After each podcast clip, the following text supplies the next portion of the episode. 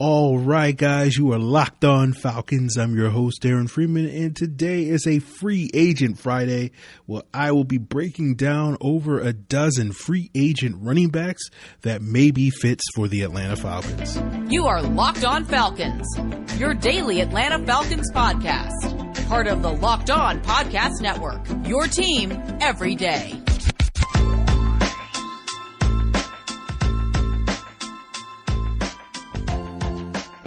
So, guys, you know me. I'm Aaron Freeman, been covering the Falcons for many years, formerly at FalcFans.com.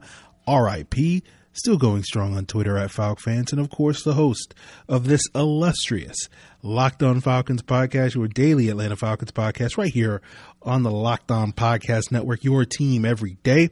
Today's episode is a free agent Friday, our continuing series where every Friday for the last three weeks now, there where we have looked at a different position group. We looked at the edge rushers two weeks ago. We looked at the safeties last week. This week we're looking at the running back position. Haven't quite decided what I'm going to do for next Friday, which was the last Friday before free agency officially starts on March the 17th. But today I do know that I will be talking quite a bit about some impending free agent running backs that the Falcons could wind up adding as stopgaps or possibly long term solutions for their big hole at the running back position. And without further ado, let's sort of get into that subject because I know a lot of people are sort of dismissive of the idea of the Falcons signing a veteran running back.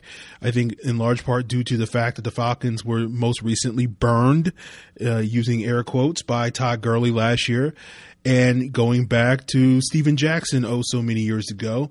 And I think people really want this team to get some fresh young legs in there and hoping that the Falcons can find their very own version of Derrick Henry and have, you know, big eyes in terms of what that could do for this Falcons offense if they can get a run game comparable to what Arthur Smith, the new Falcons head coach, had in Tennessee with Derrick Henry. But you can't help but notice that every time Arthur Smith gets an opportunity to talk with the media or go on a podcast or, you know, do a press conference, he, he mentions that you know the Falcons. You know Derrick Henry's not walking through that door. In, in, to put it one way, uh, that the Falcons won't necessarily be having Derrick Henry added to the offense or a player like Derrick Henry added to the offense. And of course, that will lead to some interesting adjustments to how this offense will be structured and function. But despite Arthur Smith saying that multiple times now over the last six or so weeks, it's not going to stop Falcon fans from dreaming and I'm the person that doesn't necessarily have a super high opinion on this upcoming running back draft class, just because I'm not necessarily convinced that the Falcons finding that so-called RB1 that's going to come in right away, toting the rock 15 or more times a game, rush for a thousand yards, and sort of be that lead tailback on day one for this Falcon team is that plentiful in this upcoming draft class. Now, certainly could you develop a guy, you know, that could develop into that a couple of years down the road, um, sure. But you know, how does that help the Falcons become more balanced in the calendar year of 2021? Not really. So I think you might have some issues with this particular draft class if you're looking for that sort of workhorse bell cow type of running back. Now, if you're looking for more of a change of pace type of running back, a quote unquote rich man's Ito Smith, that type of guy, a, a quality backup, a, a, guy that can be a key part of a, a team's committee, I think you'll have plenty of options in this draft class. But when we look at those bell cows, it, it looks like you know from from where I'm sitting, you know, you you kind of have two options in that regard, and, and Najee Harris from Alabama and Javonte Williams from UNC and unlike a lot of other people, I'm just not assuming that, oh, well, you're definitely going to draft one of those guys at the top of round two with the Falcons pick, as other people assume. You got several teams picking ahead of the Falcons who are picking 35 at the top of round two. Teams like Miami, you got the Jets picking twice in front of you. Uh, New Orleans, Pittsburgh, Buffalo, all teams that could definitely upgrade their running back positions this offseason. And if the Falcons go into this draft with a clear and obvious hole at that running back position, you know, it could prompt, you know, teams picking behind the Falcons in round two to try to jump up and get ahead of the Falcons to snatch one of those running backs, whether it's Harris, whether it's Williams, whether it's Clemson's Travis Etienne, who most people uh, feel alongside Harrison Williams are the, the, clear three best running backs in this draft class, and, and certainly the, the three big names in this draft class that if you're looking for a potential RB1 you know, those are the three guys that you necessarily want to land if you're the Falcons. And so, you know, I wonder if the Falcons are sitting there stuck at 35 waiting, you know, for their running back and that guy gets snatched up ahead of time, you know, and they wind up stuck waiting until round three or four to take a running back. And are they going to get that sort of day one RB1 in this draft class, you know? So I feel like uh, things are pushing the Falcons into the direction of look, you're not guaranteed to get that RB1. You're probably much more likely going to land more of that committee rotational running back that can sort of split carries with guys like Ito Smith and Qadree Ollison and potentially somebody else. And I think that's really where free agency comes into the equation. You know, having a veteran come in, replace guys like Todd Gurley and Brian Hill, be that insurance policy at the running back position. So you're not stuck reaching too early in the draft for a need position simply because you were too overconfident thinking that one of the, the top running backs were going to fall to you uh, in round two. Not to mention, you know, the running backs currently on the Falcons roster, Ito Smith and, and Qadree Ollison, have yet to prove themselves to be reliable pass protectors at this point in their careers. And I continue to stress that that is the probably the most undervalued skill that an NFL running back can possess, according to the majority of fans and media alike that largely ignore that skill set in terms of evaluating running backs and how valuable running backs are to respective offenses. And, and that's one area of pass protection that most rookie running backs struggle with. And there typically isn't a huge learning curve when it comes to running backs making the jump from the college game to the pro game, which is why you can have some, you know, year one impactful players. And I think that's also fueling why people are, you know, maybe a little bit overly optimistic about what the Falcons can do addressing that running back position in this year's draft. But the one area of the position that does require a learning curve is pass protection. Rookie running backs are notoriously bad in pass protection and shouldn't be trusted in that regard. So I think at the very least, the Falcons should be adding a running back, a veteran running back that can at least, you know, take up the mantle as the team's quote unquote third down running back that can sort of be that reliable pass protector for Matt Ryan on passing downs, which is necessary for this offense to function. And I think they're definitely going to have some options there this offseason. And we're going to talk about a dozen free agents and, and one potential free agent who's probably going to be a cap cut that I think could potentially help fill those shoes or and or possibly be you know a, a, lead tailback for this Falcons. And we're going to get into those coming up on today's Locked On Falcons Free Agent Friday episode. But before we get there, guys, I want to let you know that Bet Online is the fastest and easiest way to bet on all your sports action. The NFL might be over, but the NBA, college basketball, NHL, NASCAR, and FCS college football are all in full swing. BetOnline even covers awards, TV shows, and reality television. Get real-time updated odds and props on almost anything you can imagine. BetOnline has you covered for all the news, scores, and odds. It's the best way to place your bets, and it's free to sign up. Head over to the website or use your mobile device to sign up today at betonline.ag. Use the promo code locked on. You will receive a 50% welcome bonus with your first deposit. Again, that's promo code locked on to receive a 50% welcome bonus with your first deposit when you sign up at betonline.ag. BetOnline, your online sportsbook experts. So before we get into the potential free agent targets, that the Falcons could sign, and we'll start with sort of the big er name players that are about to hit the market. I want to let you guys know that while I have you covered on all things Falcons, what about the rest of the league as well as other sports? And of course, Peter Bukowski, the host of the Locked On Today podcast, has you covered there. It's all the sports news that you need every morning in under 20 minutes. Subscribe to Locked On Today podcast wherever you get your podcasts.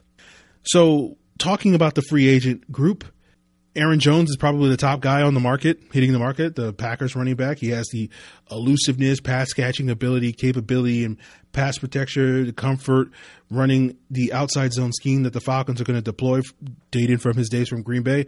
You know, I think in a lot of ways that you can look at Aaron Jones is probably not on the level of Alvin Kamara, but certainly like a notch or two below in terms of his value as a three down running back. He's 26. He's looking to cash in. Pro Football Focus projects his market value to be about $13 million a year. Um, and that's a guy that's potentially a top five running back on the open market.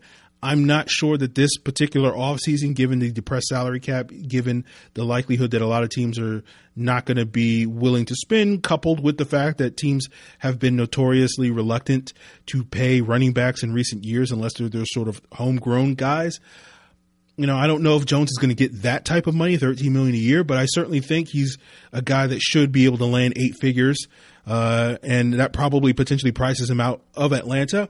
He could also get tagged by the Packers, although it's interesting to note that the Packers haven't tagged a player since um, 2010, I believe. So over a decade, the Packers have gone without franchise tagging someone. And if I was to bet, I don't think Aaron Jones is going to break that streak. But we'll see what happens with Aaron Jones. I, I think it will be interesting to, to watch his market, even if it's not necessarily a market that the Falcons are going to sort of dip their toes in.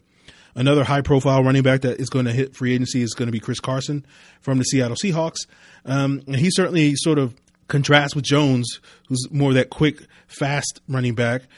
Carson's got that power element. And, you know, he's not going to necessarily give you that high value on third downs, although he's competent in that arena. He's also from the Atlanta area, so that that's a check area. But the main concern with Chris Carson is is sort of wear and tear. He's dealt with some nagging injuries throughout his career in Seattle, and since the Falcons are coming off a guy like Gurley, you might want to stay away from that from a, a, guy that has some some tread on the tires. But I think in terms of getting a proven starter that is at least comparable to Derrick Henry in terms of bringing that sort of guy that can get those yards after contact, those hard yards, and and really uh, scrap for yardage there. I think Chris Carson's probably your closest option uh, besides maybe one of the rookies that you may or may not be in a position to get in this draft. You know, I think he's certainly the more proven option in that regard available. He's projected by Pro Football Focus to be getting about 10 million a year this year. Again, I'd be surprised if he gets that much, but certainly I think probably somewhere north of seven or eight million dollars a year would be sort of where I would project Carson's market value to be, which again I think probably prices him out of Atlanta.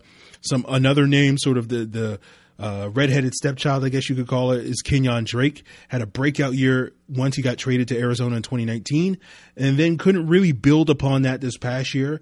And um, you know, I think the one knock on Kenyon Drake in terms of his fit in Atlanta is he played much better in Arizona's man blocking scheme than he did in Miami's zone blocking scheme before he got traded. So I don't know if he's really the ideal candidate for this Falcons offense, but he's a good all around player. I think kind of is somewhere in between Jones and Carson, where he can, you know, break tackles, he can break long runs, he can add value on third downs, all those various things. So he's a solid running back, but I don't know if he's sort of the ideal fit that you're looking for in this offense. A player that probably does fit this offense a little bit better is James Conner from Pittsburgh, but he's another player like Carson that has some injury concerns. He was more of a power player in college, but has slimmed down and become a little bit more elusive in the pros. Really broke out in that 2018 season when Le'Veon Bell sat out that season with the Steelers, but he hasn't been able to build off of that the last two years. Part of that has been due to some nagging injuries. I think he's probably best served as an RB1 in a committee system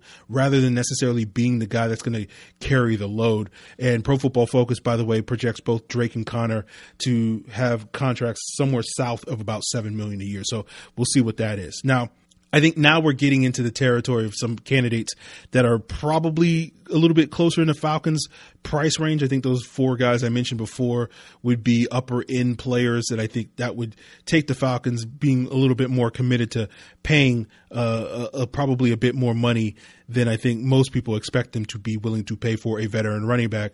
But next on the list is, is Mike Davis, and he's another more power player like a Carson, and has proven throughout his career that he's a very reliable backup, whether that was to Chris Carson back in the day in Seattle, whether it was to Christian McCaffrey these last two years in Carolina. He got off to a solid start this past year, replacing Christian McCaffrey, played really well against the Falcons in that week five game, but then kind of faded down the stretch.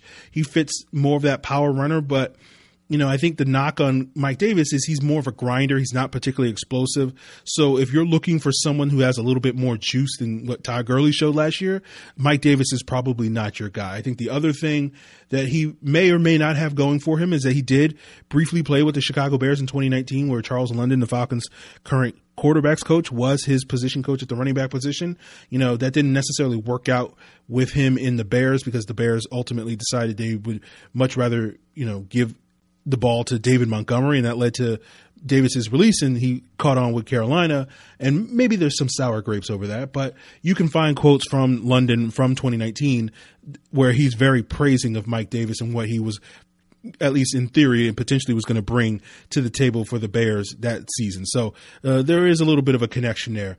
Uh, Pro Football Focus has Davis uh, targeted, projected to make a contract north of $4 million a year.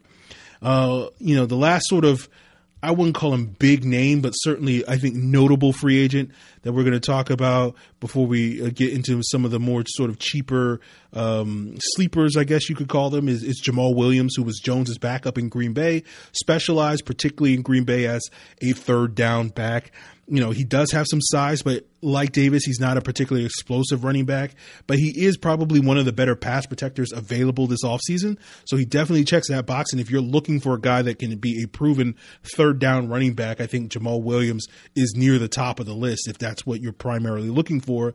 And, you know, he's one of those running backs I think is looking for a bigger opportunity to carry more, a higher percentage of the workload than he got, particularly these last couple of years in Green Bay with the emergence of Aaron Jones as their RB1.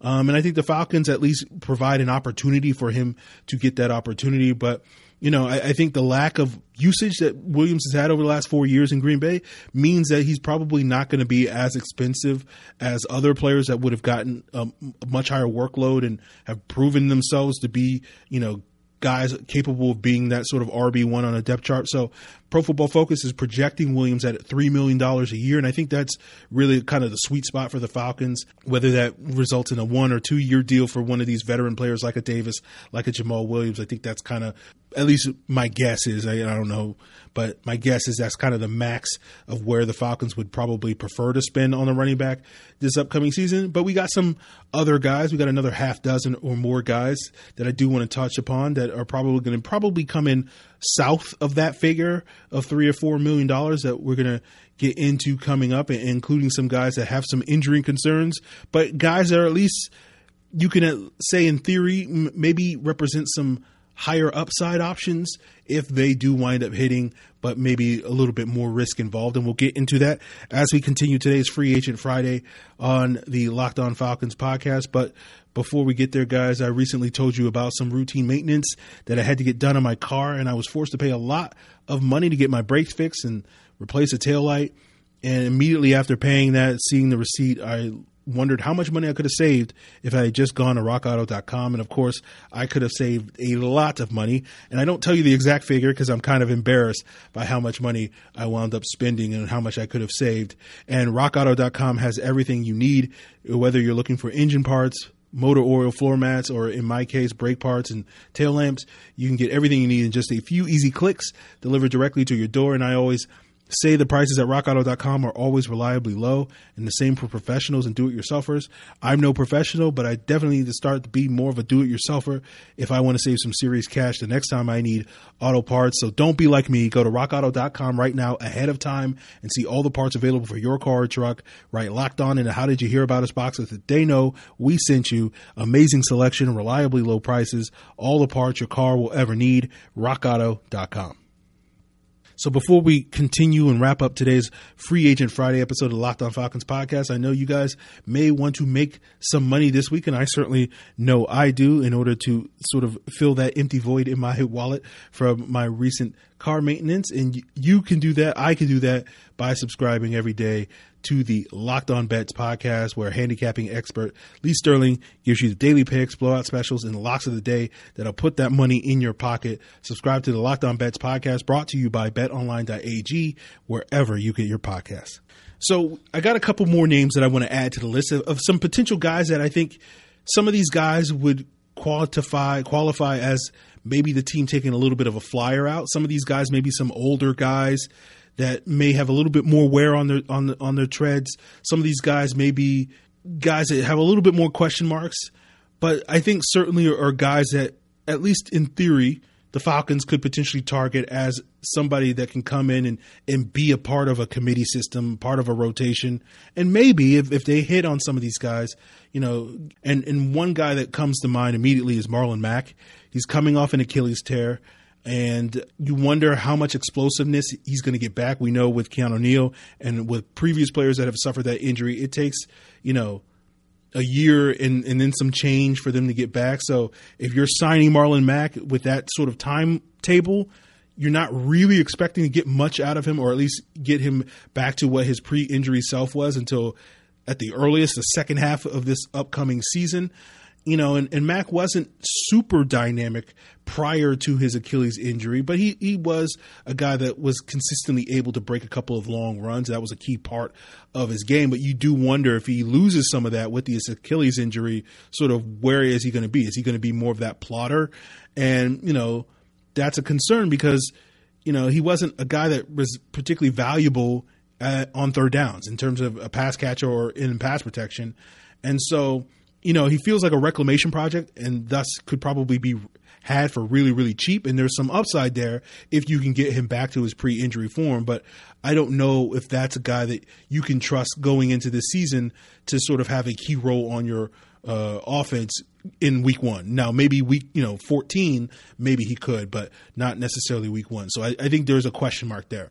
Another player that is a true journeyman type of player. Showed this in San Francisco, showed it in Houston that he can be an RB one. Um, showed in last year in, in, Seattle that he could be an RB two. Is Carlos Hyde? You know the knock on Carlos Hyde is he's he's not really doesn't really stand out in any way, but he's a he's a solid all around running back. Experience in this blocking scheme can add a little bit of value on third downs, but not a ton. You know he's he's on the wrong side of thirty but I think that allows him to be probably a little bit more of a cheaper stopgap option at this point in time. You know, Pro Football Focus only projected him to make like $2 million on like a one year deal. So I feel like you can make a case with Carlos Hyde that you could be getting pretty good bang for your buck at that number based off of his production the last couple of years in Houston, in Seattle, in San Francisco. Um, you know, for that type of price tag, that you know, if you can get that same production at from him, you know, at age thirty, age thirty one, then that's pretty good bang for your buck. Uh, another running back that I think is comparable to what Jamaal Williams could bring to the table is Malcolm Brown with the Rams. You know, he's been a backup for the last several seasons behind Todd Gurley in LA. Now, this past year, sort of started out as sort of the lead tailback for the Rams, going into the season, working that committee system alongside guys like Darrell Henderson and uh, Cam Akers, but eventually lost that duties and, and, fell down the depth chart by the end of the season, largely due to the fact that those other guys brought a little bit more explosiveness to their game. You know, Brown has some size, he can run with some power, but he's not going to give you that sort of breakaway ability. He's going to be, again, similar to what sort of Todd Gurley gave you last year, but maybe a little bit more consistent in that regard and also give you some value as a pass catcher and on third downs. Well versed in the outside zone scheme from his days with the Rams. You know, the difference between him and Jamaal Williams is Brown's going to be 28 this year, while Williams is only going to be 26. But Brown has had almost half as many carries in his NFL career as Williams has at this point in time. And so you could at least argue in, in that case, even though he's a little bit older, uh, has a little bit less tread on the tire. So maybe, uh, like Williams, is, is due for a bigger role in some NFL team's offense. A player that once upon a time had a very big role in an NFL team's offense, but has seen that role sort of diminish in recent years, is Leonard Fournette. He played really well for the Bucs during this past postseason but was mostly a non-factor for that team during the regular season. And so, if you're going to sign Leonard Fournette, are you getting the guy that we saw in January, or are you getting the guy that we saw in the rest of 2020, which is just a sort of mid-tier backup player? You know, Fournette does have some power. Doesn't have a ton of value on third downs, though. His vision is also notoriously not great. Uh, so I don't know if putting him in an outside zone scheme is going to be ideal for him. But the flashes certainly are intriguing. And if you sort of extrapolate his four game postseason production to a full season, that's a 1,200 yard rusher. But the problem is that outside of his rookie season, you haven't really seen that Leonard Fournette outside of a, a couple of games here or there in the intervening years since. So I don't know if you can really count on him. And so it seems like that postseason stuff is a little bit of an outlier. But certainly, you know, there is some upside there if you can sort of get January Leonard Fournette or, you know, early Jacksonville Leonard Fournette uh, back in the fold. Another player that I think also has some upside is Matt Breida formerly of the 49ers, most recently with the Dolphins.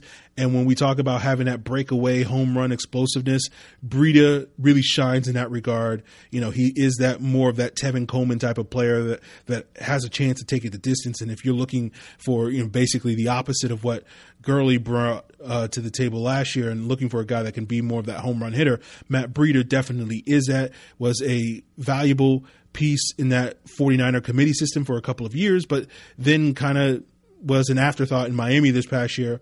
But I think if you can fully unlock his potential, you could think of Matt Breida as sort of a poor man's Aaron Jones just because of the potential value that he can bring in the passing game due to his speed and give you similar value to what we saw from Tevin Coleman in 2016 at the height of his powers here in Atlanta. So I, I think Breida has some upside, but you do have to wonder, you know, both the 49ers, both the Dolphins essentially left it where it seemed like Breida left something to be desired. And so do you wonder, you know, third time's going to be a charm, so to speak, with the Falcons? Is it three strikes you're out? Uh, if he comes to Atlanta, expected to carve out a significant role. If he doesn't, then you know there is a little bit of risk there. I think in that regard, but certainly a, a high reward.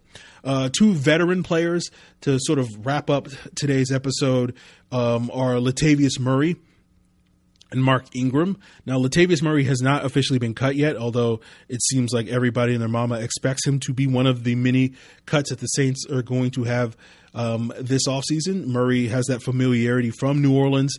Uh, he's a grinder. He's decent on third downs. He's not. That's not really why you're signing Latavius Murray. Ideally, you want to sort of couple him like the Saints have done in recent years with you know a guy that is more of that sort of change of pace third down running back like an Alvin Kamara. You know the the knock on Murray is he's 31. He's been slowing down the last couple of years. Not quite as good as he is, to, you know, today as he was when he first signed with the Saints a couple of years ago. Um, but he does give you some veteran presence, somebody that can sort of keep the seat warm and be a competent sort of, you know, committee guy to share the workload with a young guy for at least a year or so. Uh, Mark Ingram, I think, is probably the better version of that player. Again, like Murray, he's on the wrong side of 30. He's going to be 31. Um, was basically a forgotten man in Baltimore this past year.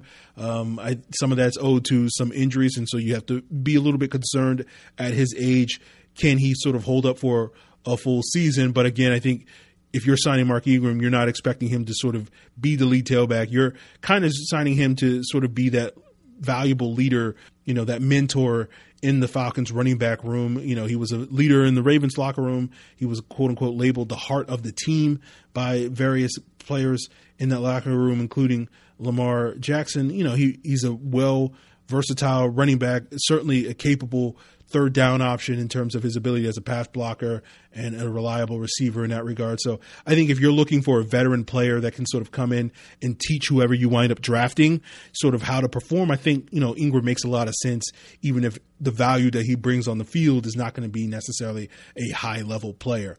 And certainly there are more players that we could throw out there potentially being on the Falcons radar, including Duke Johnson, Rex Burkhead, Ty Montgomery, Dion Lewis, Jordan Howard, Lamar Miller. Some of those guys have some coaching connections uh, to this coaching staff as well as his front office.